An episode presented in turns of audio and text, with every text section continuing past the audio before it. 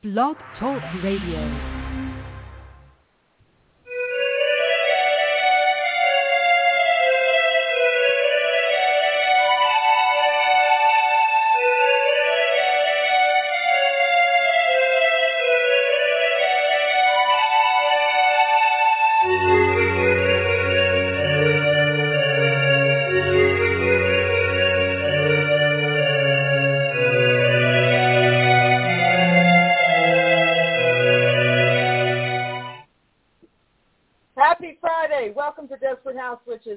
Witches. I am your host, Raina Starr.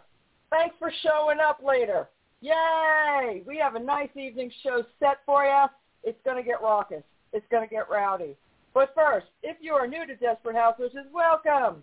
I am happy to have you. Desperate House Witches is not a GPG or even an R-rated show, so if bad language, bodily function, dirty talk of any kind might upset you, this may not be the show for you. But y'all know that's why you tune in in the first place. Desperate House Witches is brought to you by the incredibly wicked one herself, the amazing Dorothy Morrison. Please check out www.wickedwitchstudios.com for all of your witching needs. She has her special Merry Merry Month of Morrison sale going on right now. It's the social media special of May. Check out the Facebook page get your limited edition candles while they're still around. There's only a few days left of the month, so go and get them. It's www.wickedwitchstudios.com. Okay, now that I got all that out of the way, somebody help me and find me a new theme song because I am sick of that fucking theme song. But enough about that. Tonight, I have been waiting for this gentleman to come and speak with me. I am so excited.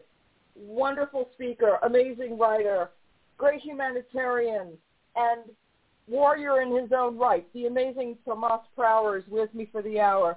Hello, how are you? I'm doing very well and excited to be here. Yay!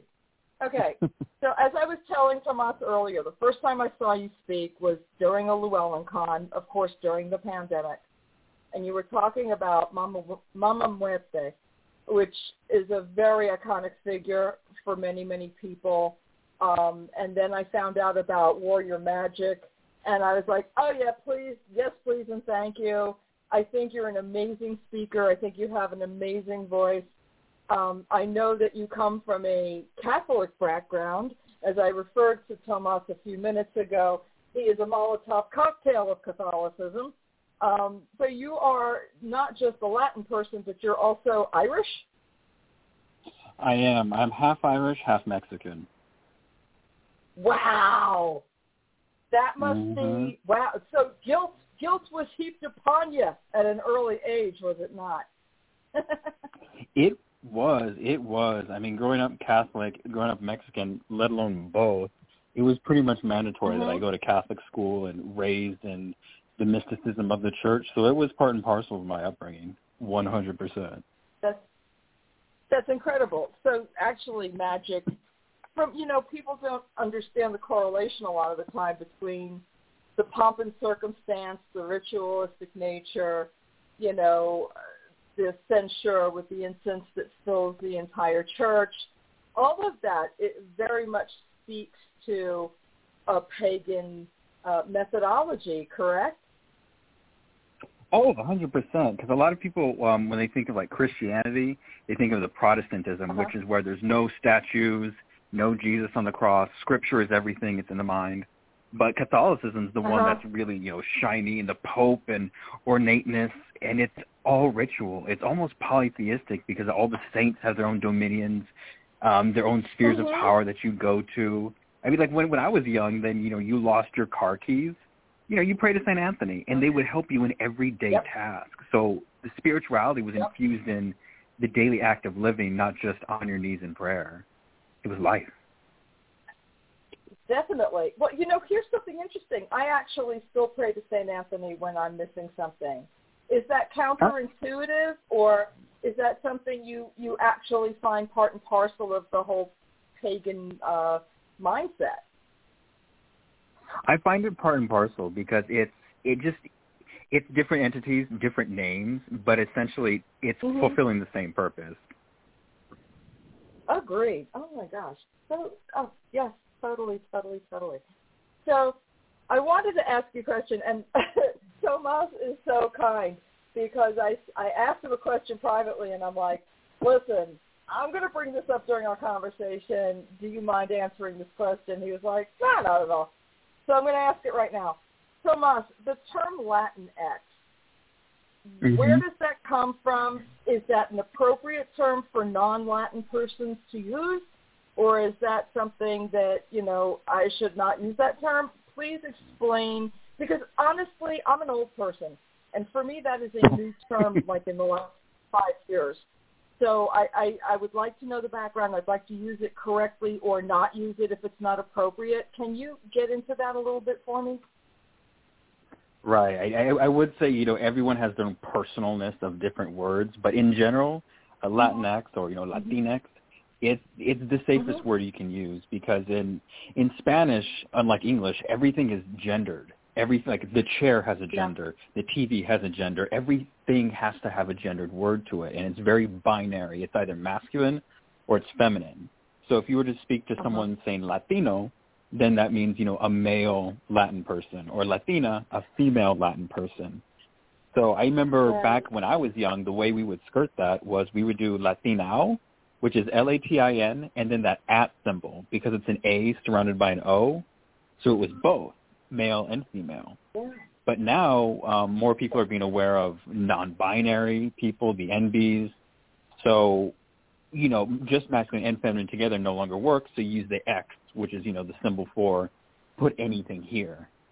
But it's it's very much a for people to use about the queer Latin community. Um, in South America, when I lived in Argentina, we use Latine, which is L-A-T-I-N-E, um, as a way to make something different. I've never really heard people use Latinx living in um, Latin America.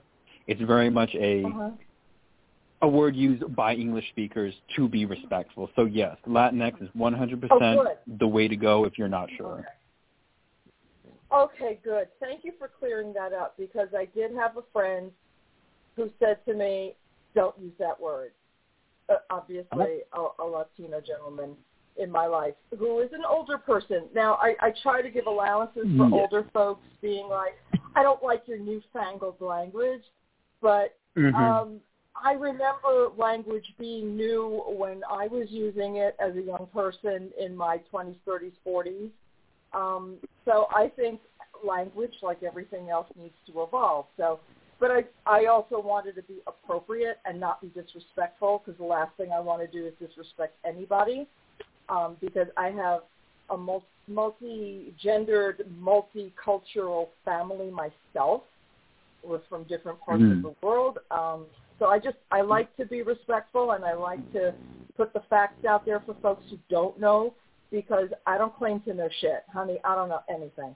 So I that's why I have this show. So people can come on and talk to me and teach me some shit so I don't do stupid things in public. See? That's how it works on this show. So thank you for doing that for me. Um, you know, your book Warrior Magic really delves into um, bravery and fighting the good fight as we talk about it um, for justice for all peoples and, and how important that is. And I wanted to ask you because this is something that concerns me because of how I've seen America change and change Mm. in recent history. Not that it hasn't changed all during the entire time. Of course, everything changes to different degrees. But I think, you know, the anger and the hatefulness, which is, are not the same thing, folks. I'm angry all day. I try not to hate. I have a hard time with it, as my listeners know, because I get pissed off really easily at, at dumb things. Um, but do you think because of how do I put this? I just see this increase of of reverting backwards and and and going back to the dark ages where women are losing rights now and I am sure that you know, people of color are gonna they're on the chopping block, and you know, people who are gendered differently and not gendered at all, that's on the chopping block. You know, my fa- my trans family, I'm worried about. My gay family, I'm worried about. You know, it's like I have all of these concerns. You know, my magical folks, I'm worried about because I think everyone's a target. Am I overreacting? Am I underreacting? What do you think about this? No, I think it's very okay to be worried. I actually have, very honestly, have a very pessimistic view of um, the future, especially of the United States. Mhm. Um, trash country, Mhm. trash. I've lived outside of it. The United States is trash right now. But with, I mean, it, Yeah. it's dangerous to just travel the world and say from the United States. I always say I'm from California and I get treated just fine. You say you're from the United States, Uh-huh. you're dead to them. But the thing is with the anger, I mean, it, the pro- here's here's what I say, and it's not a popular opinion, but it's the truth. And what it is is, everyone, Amer- us Americans, we are getting exactly what we deserve right now. This is what Mhm. happens when you do Mhm. not stand up. This is what happens when you do not take physical action, and you rely on quote unquote democracy to happen because we do not live in a democracy, as everyone's finding out. We live in a very managed oligarchy. There's no more countries. There's IBM. There is Apple. There is Tesla. Those are the nations of the world right now in this capitalistic world. And so money speaks. And whoever buys the biggest person, I mean, none of this is new. But the fact that no one has done anything about it, that Right. th- we are getting exactly what we deserve because we have not Mhm. fought for anything. We've sat down, we have bitched, we have complained, Yep. we've peacefully protested in pink hats. And what did that do? Nothing. If you are not using physical violence and you are not attacking them economically, they don't care. Yeah. Go ahead, yell outside the Supreme Court. They know whatever you do, you're going to stop at the end of the day. Where's the justice for Breonna Taylor? Bitch all you want about children dying. It'll stop in a month. Yep. We do not keep it up, and we do not follow through with action, and this is what happens. Is that part of why you wrote Warrior Magic to to try to wake people up to see that there are there are things that we need to employ and that listen, uh, there's nothing wrong with with wishing love and light. That's all cool, but that has its place, and its place is not every place, as we have found out.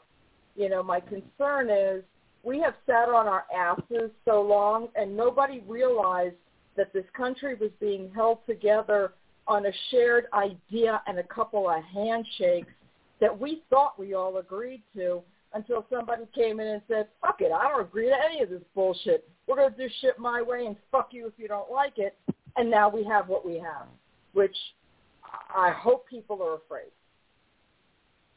Yeah, yeah. It's it's it's the every it's the, we live in this.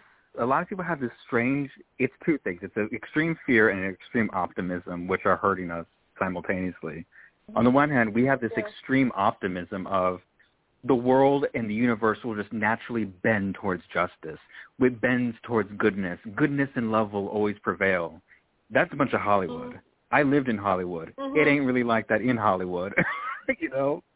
Right. But um, the other thing that's hurt, so we don't do anything because we think the cosmic universe will just sort itself out.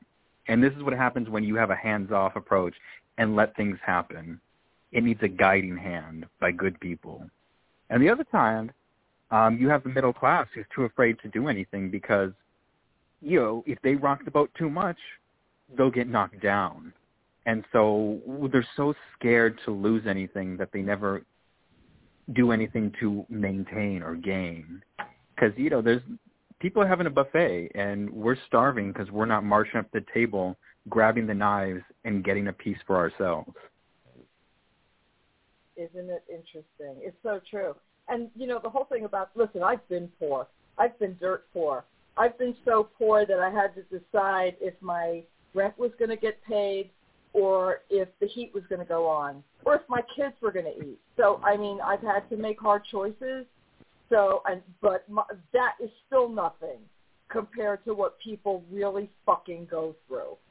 You know, I've had the white um the white version of a hard time, which even when it's hard, isn't as hard as people have had to deal with. Do you, do you know what I'm saying? My hard time doesn't Oh, yeah. fucking compare. You know, and I'm listen. I'm not saying that that folks don't go through difficult periods of time, but for for folks like me, I'm gonna be all right. You know, it's just the Mhm. truth. There's an inherent prejudice, and I've learned this through friends of mine. There's an inherent um, inequality. Not that I chose it, but because it's just factual. You know what I mean? It's factual. I came out this color, therefore I have a whole different line of privilege from other folks who are not this color. I mean, am I right or am I wrong? No, you're right. I mean, from my experience, I'm, you know, like earlier, I'm half Irish, half Mexican. But if you look at me, I mm-hmm. look super Irish. I'm like super white skin. I mm-hmm. have red hair. You would never know. And so I've been in situations where, you know, the good old boys club are talking about, you know, quote unquote those brown people, not knowing that I'm like technically one of those brown people. And it the, Yeah. the conversations have been horrendous. Yeah. Like how do you handle that when you're in that kind of a group? Is it is it a situation where you feel empowered like you need to say, "Hey, excuse me, I'm one of I'm what you're talking about, dude." I mean, cuz I have like I live in the South now. I'm from New York. I am I'm a, Mm. a mix of lots of things, but I'm half Jewish, okay? And I Mm. live in the fucking South, and they don't quite like Jewish people.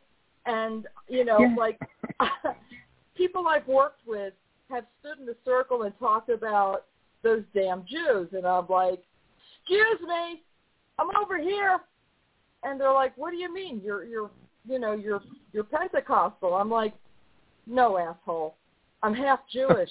I was raised Pentecostal. It's not the fucking same thing." So yeah, I mm-hmm. mean. I've had to get, I've had to shoot people down that could possibly control my income.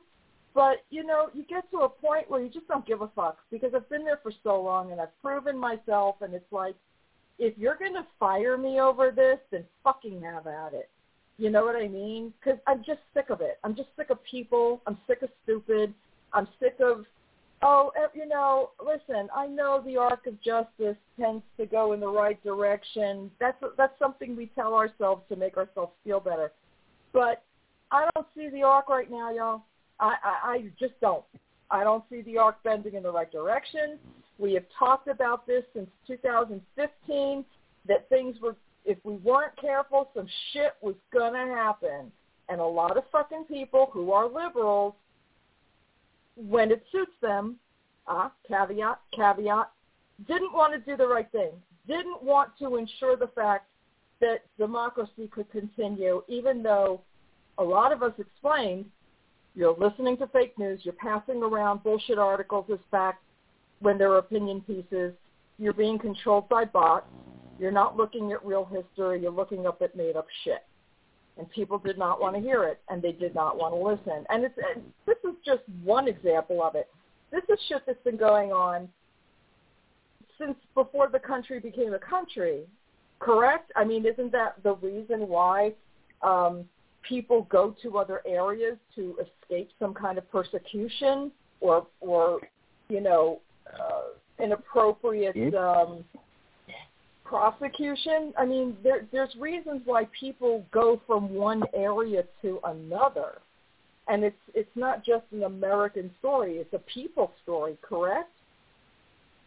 It is. I mean, even for the U.S. ourselves, you know, with the, with the pilgrims, there are people who were way too Mhm. puritanical themselves that got kicked out of Europe back in days. Mm-hmm. So those were our founders. I know. So, it, it just it kills wild. me that people looking for religious freedom are now so willing, you know, their descendants all these years later are so happy to take away the freedoms that they left to come here for in the first fucking place. It's just unbelievable to me how this big circle jerk happened. Sorry, go ahead. No, yeah, it's true. It, you know, to way circle back to that question, I realized I didn't answer. like, what inspired me to write this and why?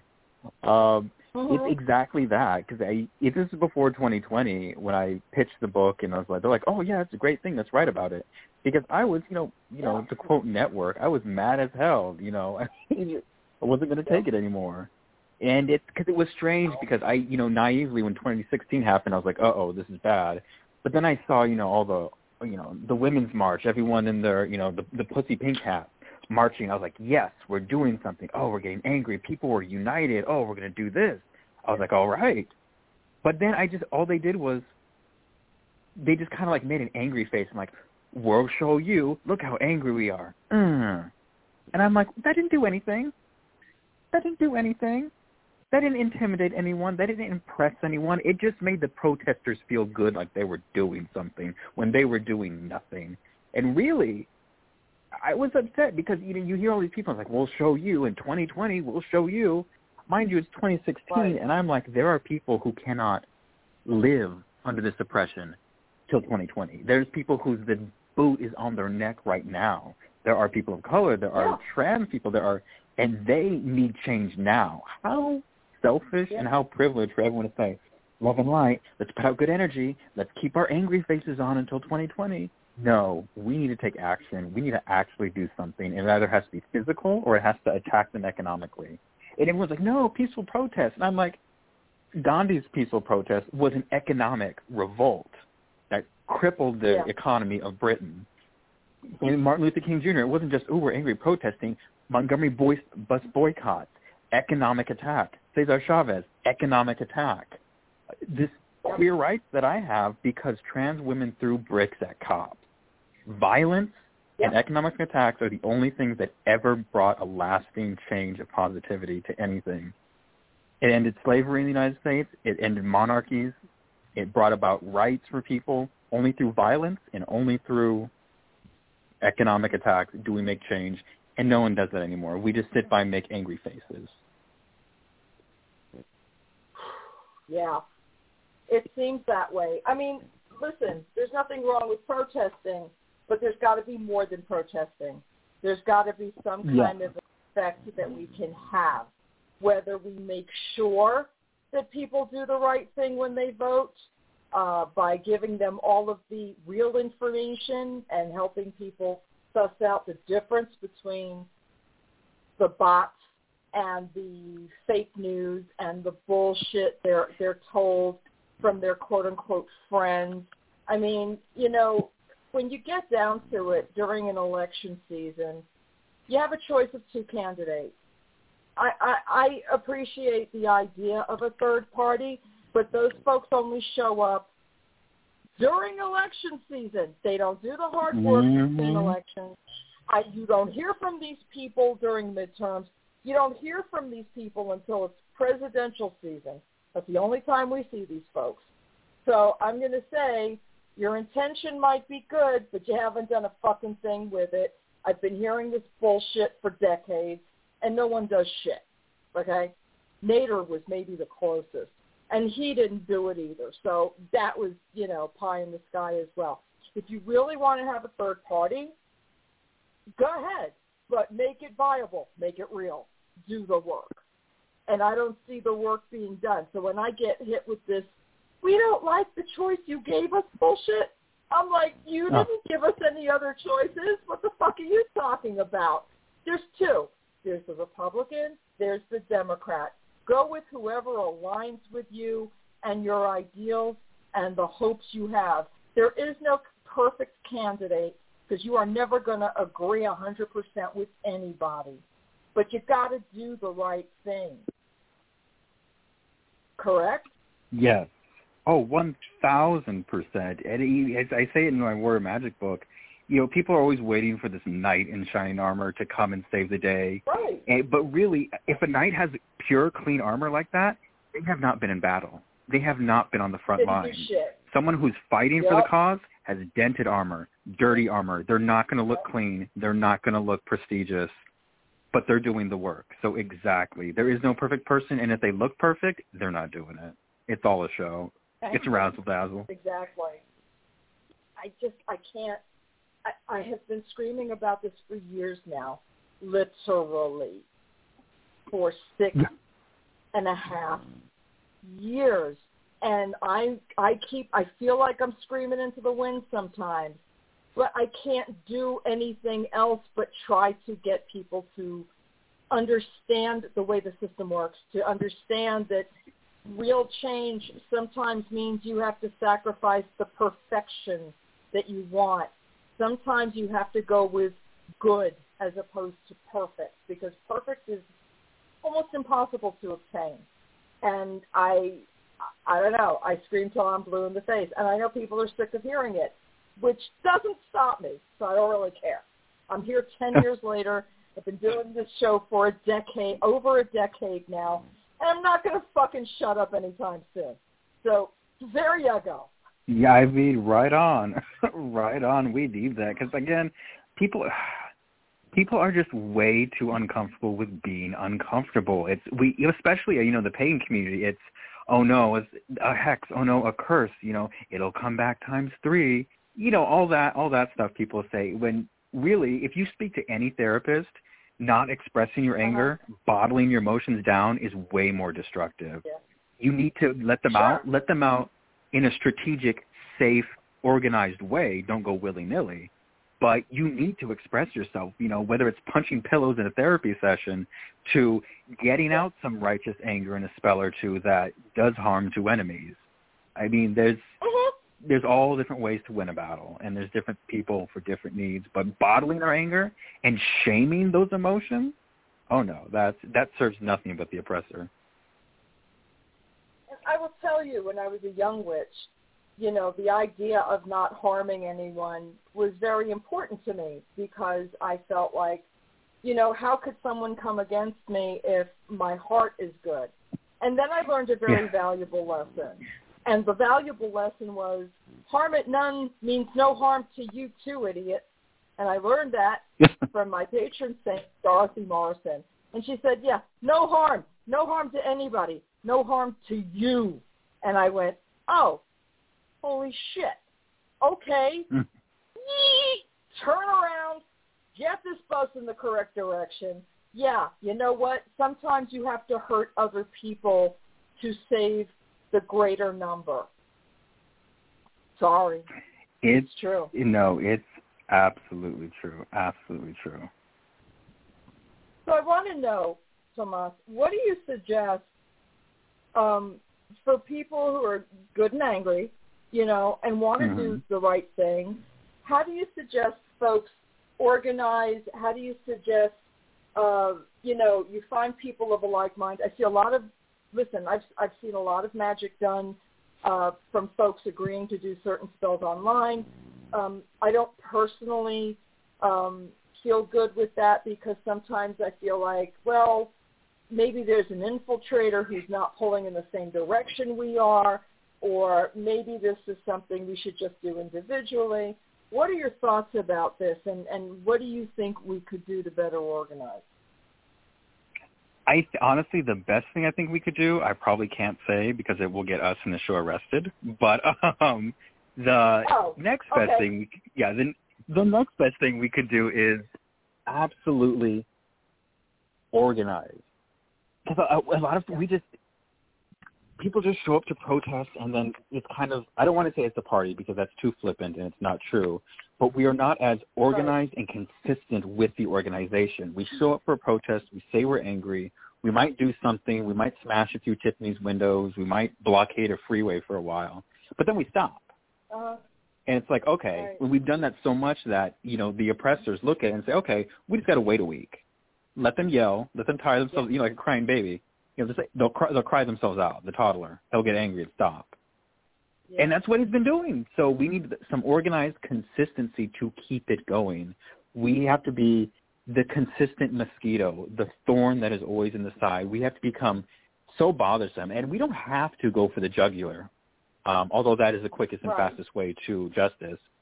Um, we yeah. ha- we can be a tiny thorn and just stick it in there. So every time they step, until it drives them insane but it has to be organized and consistent. So whatever you do, whatever your avenue of protest or getting out, make it consistent. And if you do it every day and you get more and more people to do it, it becomes a nonstop force, and that constant pressure will create change, not temporary pushes. You know, I, and I love the idea that that is the way to go, but I've got to be honest with you. I consistently lose heart because I feel like we can't even stop babies from getting killed. We just, I mean, we can't even stop. We can't even protect our own kids. What the fuck? Mm-hmm. How are we going to affect change when we can't even we can't even agree to put guns? Listen, I used to be pro-gun. I'm a liberal who likes guns. I used to carry one for protection. I was a private eye in New York. I've had a bunch of different jobs. I've done a bunch of different shit. But we can't have things because America doesn't know how to handle things. So, you know, some of us are going to have to give up what we think we are quote unquote entitled to. You know, this whole thing about gun violence. Listen, it happened in Australia, and they said, "Fuck it, no more guns, no more, no more shootings." Guess what? It worked. Why can't we do that? Why are we so fucking resistant to resisting? We're very, very selfish extremely selfish. And if it, there's, you know, as we think of the pandemic, if there's a minor inconvenience to us, we're not going to do the, the thing that needs to be done or help others or think oh. of others. So it's it's this extreme selfishness which is brought up by you know, it, and it's a number of things. It's it's the the poverty rate which increases the need to survive. You know, because when you're when you're just trying to survive, a lot of things, a lot of morals and ethics get skewed, just for survival. Um, so economics has a play. The fact that we're such a melting pot country makes it that much easier to scapegoat them or others. Because you have Australia where there's a hefty indigenous population, but a lot of Australians are pretty much the same. So you can't really really point to those people because they, they themselves are those people. They don't have as many scapegoats.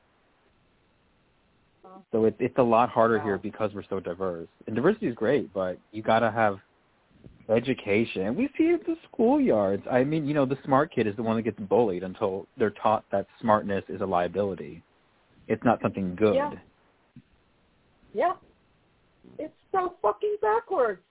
You know, it, it do you have any kind of faith that we can turn this around at all? Um, because I don't. On honestly, not in the United States. I have no faith in this country. I have no faith in its people because really, I mean, after Sandy Hook, after the first time a bunch of children died and nothing happened, ain't nothing going to mm-hmm. happen. If murdering innocent children is not going to change it, ain't nothing going to change it. I know that's very pessimistic. That's why I'm not for changing the it country. Is. I am for revolution. Right. I love that. Chop the tree down, burn the roots. yep. And it seems like that is exactly what's going to have to happen. You know, there's been a lot of talk for many years about another civil war. And I definitely see it could happen. Don't you? I can see it happening. I think it's I don't think, you know, like you know, like the communists used to say back in the nineteen sixties and seventies, the American people are not ready for a full scale revolution. Um, I think if it's a civil war, I think the two parties who fight it will not be good either way. It has to be a revolution from the mm-hmm. people, from the streets, organized in that way, organized and consistent through a central authority. Yeah, but I mean, nobody really looks. I mean, the people who went through civil wars previously, I don't think they were necessarily looking for it. But what? But you do what you have to do to to affect change when when the weight of everything is so upon you that you cannot breathe. And I guess maybe we're still too fucking comfortable. Maybe that's the point. Maybe we do have to lose power. Maybe we do have to have all our food supplies cut off. Maybe it's going to take something super drastic to get people to really organize. And it would be by neighborhood and people just banding together in a real sense. You know, there's a lot of jokes about, yeah, overthrow the patriarchy. It's not a joke. It's not a fucking joke. That's the problem. It, it it's true. I remember um I had a lot of like eat the rich and guillotine people um memes up my Facebook page, and I remember uh, it making. I actually I had to tone down my book a bit, and I would get things from the editor saying, "You don't really mean that, Tomas, right?" And I was like, "I guess I don't. I guess I don't." okay. Backspace, backspace. Oh man, I would love to have you write a real manifesto. Oh God, the American people are not oh, ready. dude, I would. Let me tell you something. I've started doing these things, these rants, where I'm on by myself and I'll write a statement and I'll read the statement. And trust me, if you ever gave me the words to read it, I'd fucking read it because I don't give a shit. I'm already a fucking target. Who cares? Listen, I'm 60 years old, and my audience has heard me say this shit a million fucking times too.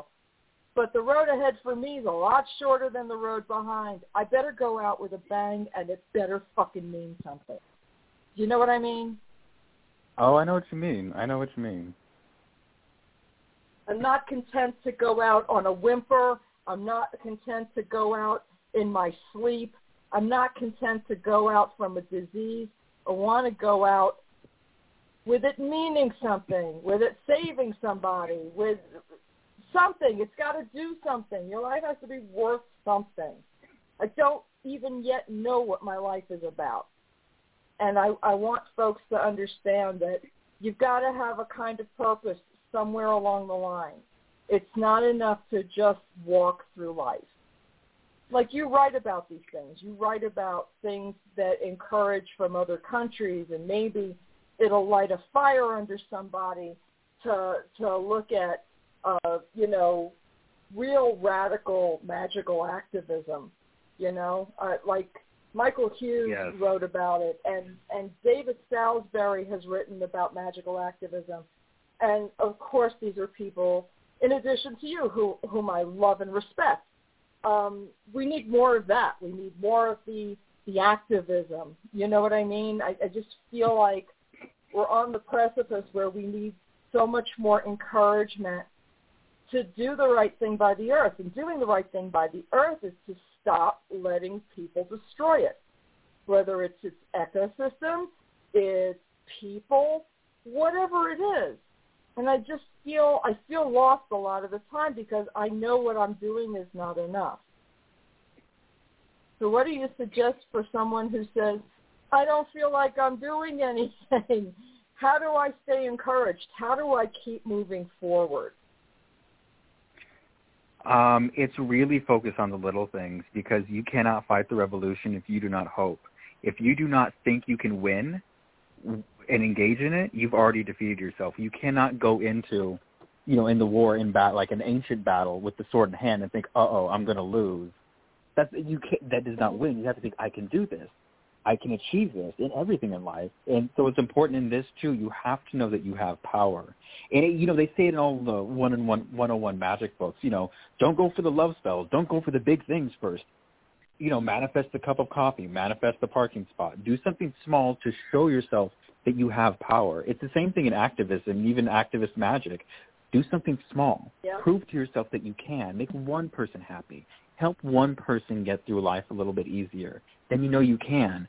Do it on a grander scale. Get friends. You know, amplify the power that way. But you have to, it's trite, but it's so true. You have to believe in yourself and that you can make a change so that you can make a change. I just find it so frustrating sometimes because, you know, it's not just me. I have a lot of friends who are a lot like me, who are angry and want to shake people and want to wake them up and want to affect lasting change, not not momentary change like you were talking about earlier. And, you know, there's definitely strength in numbers and I may not see the. It just scares me that I'm leaving the world worse off than when I got here. You know what I mean? There's there there are going to be fewer rights at the point that I die if things don't change, and that scares me because I have younger people in my life that I care about, and I want them. I, I want them to have goals. I don't want them to constantly throw up thinking about all of the horrible things that are happening and all of the bad things that aren't changing. You know what I mean? So I just, it's sometimes it's really difficult to stay positive. I know I have to. I you have. Yes, I agree with you. You have to believe in yourself because if you don't believe in yourself, your argument already falls before you even start. I agree with that. Mm. But there are just days where I keep running into the brick wall and doing it again. Yeah. Doing it again. Yeah. Just so frustrating. It is, and that's that's one. That's also the more positive aspect of why I want to write Warrior Magic because with with so much happening and just the seeming impossibility of can I change this? It's so much. It's all happening all at once. I'm just one person. Mm-hmm. You know, by showing how the magical ancestors around the world have done revolutions, the gods they've invoked, the ways that to show you how it has been possible throughout time, throughout cultures, throughout different traditions of magic we have done it. We're doing it now in different cultures. Yeah. We're doing it elsewhere. We can do it here. These are examples of how it's happening. Know it can be done. Keep up faith, but we got to get it. You know, one of the most powerful spells I ever did was so fucking simple. And I was super angry. And I mean, I was so angry. And my anger was very specifically directed at one particular person. And I had an object that to me represented this person. And I held it up to this guy and I screamed to my deities for justice. And that person's Mm. life slowly started to fall apart because I was asking, not because I was just being destructive to do it. It was a person that had hurt a lot of people in a lot of ways. And Mhm. when you can build up that that anger, that intention, because that's you know half of magic. We always say is intention, and if you can build up that that head of steam, and you can throw it like a fireball at the thing that is hurting you. Don't try to throw it at everything at once. Pick a target. Yeah.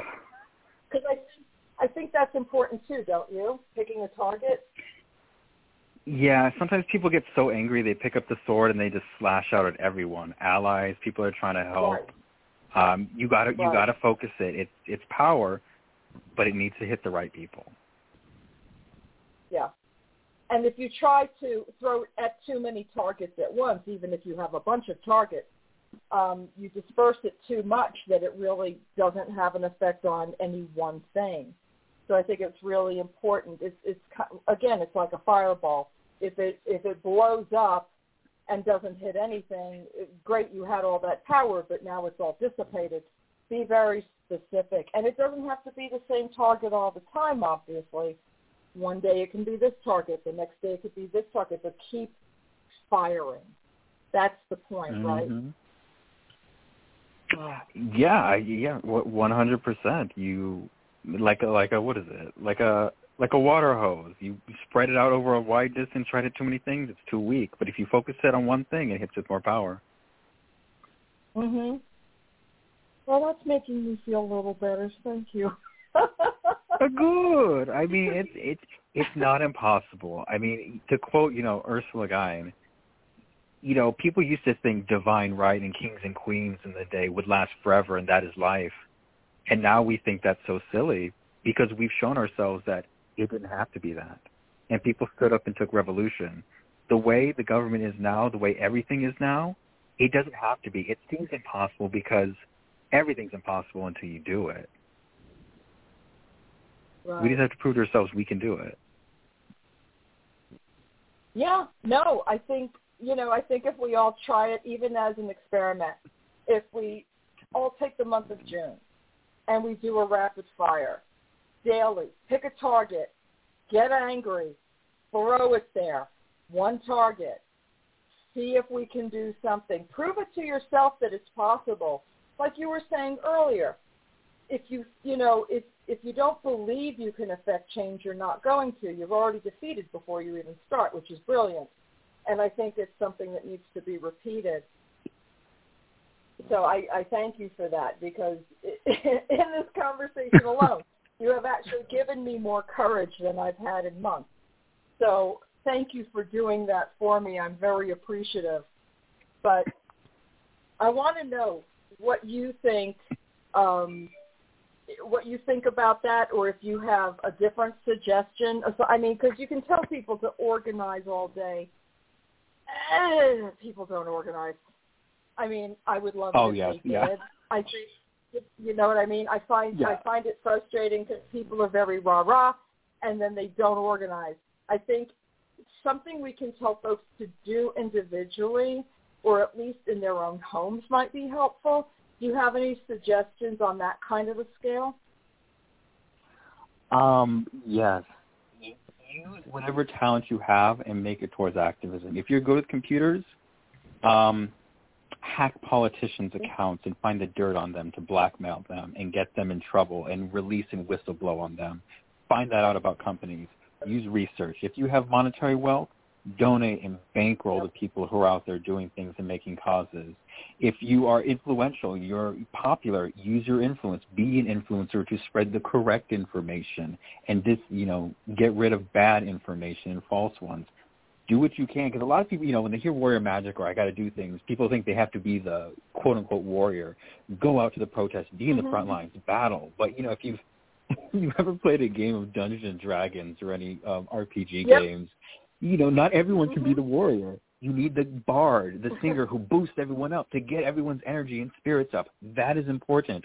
You need the cleric to heal. You need people who are there to soothe and comfort the warriors.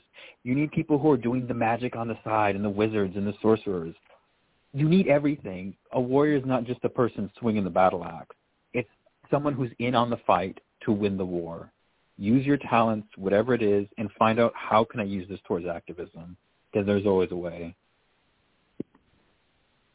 Absolutely. I would like, if you don't mind, and you can say no, of course, but Oh? there's a there's a there's a paragraph in the book. It's towards the end. It's in post mission debriefing, and I would Mhm. like to read this paragraph with your permission, if that would be okay. Because for me, I, this well, I this go ahead. I published that book for the masses, so it is out there. So there's no shame in hiding it now. All right. I, I love this. I, I really love this, and I hope a lot of folks listening or who will listen to this broadcast will take the following to heart. These are the words of Tomas Prower, my guest tonight. And let me ask you this. You think abusive oppressors in positions of power will always play fair? Absolutely not. They will do whatever it takes to stay in power and continue their bigoted and harmful agendas those who are oppressed by tying their own hands with always having to take the moral high road as propagandized to them by the ruling elite are constantly at a disadvantage. Once bigotry and injustice are removed from positions of power, only then can the high road be, be followed. Until then, we're in the fight for our lives. Losing means the death of inclusiveness and justice, and with all that on the line, we must do whatever it takes to achieve victory and right the wrongs of the ruling elite.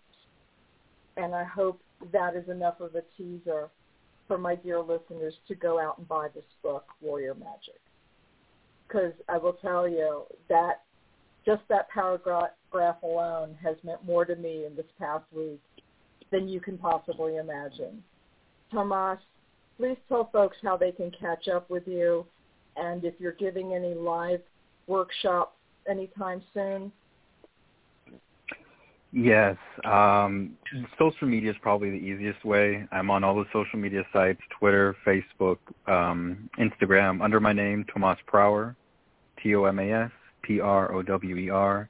I have a website, again, my same name, where you can email me if you have more questions. Um, and yes, over the summer in August, I'll be at the New Orleans Hex Fest giving all sorts of presentations. Um, I'll be in the Summer Salem Festival, um, virtually online giving classes. So I'm out there. Check my website for updates of where and when I'll be, and maybe we'll meet up. That's amazing. Tomas, are you working on another book right now?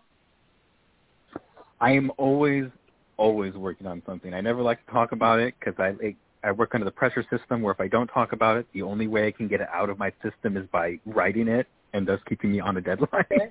But um, wow. Yes, there's always something in the works. Always something in the works. Okay, so let me ask you a different question instead. Can I convince you to come back on once that's done? Oh my God! Yes, of course. yes, no, that one hundred. I have to tell you, this hour has meant so much to me, and I am so appreciative of the fact that you took time out of a really long day after a full day, as you put in. Thank you so much for coming and spending this time with me, and honestly making me feel better and worse, honestly, but in good ways. You know, the you had mentioned on another show about getting into good trouble, and um, it's time. It's time for all of us to really do the good trouble, get into the good trouble, make it worthwhile, be here for a reason. Tomas, thank you again. I, I can't wait to speak to you again very, very soon thank you for another wonderful, wonderful conversation. I'm I'm always glad to be here, and you know it's all for the good cause, the good fight. all right, you take care. I will speak with you soon. Thanks again. Have a great night. Bye.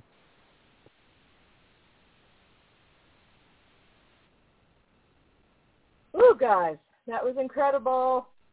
That was amazing. Please go get Warrior Magic, uh, Justice, Spirituality, and Culture from Around the World. Tomas Prower was my guest. He's amazing. You can listen to other interviews with him online. He was at Llewellyn Con, and that's where I fell in love with him. So you have a great night and check him out. See you next week. Bye.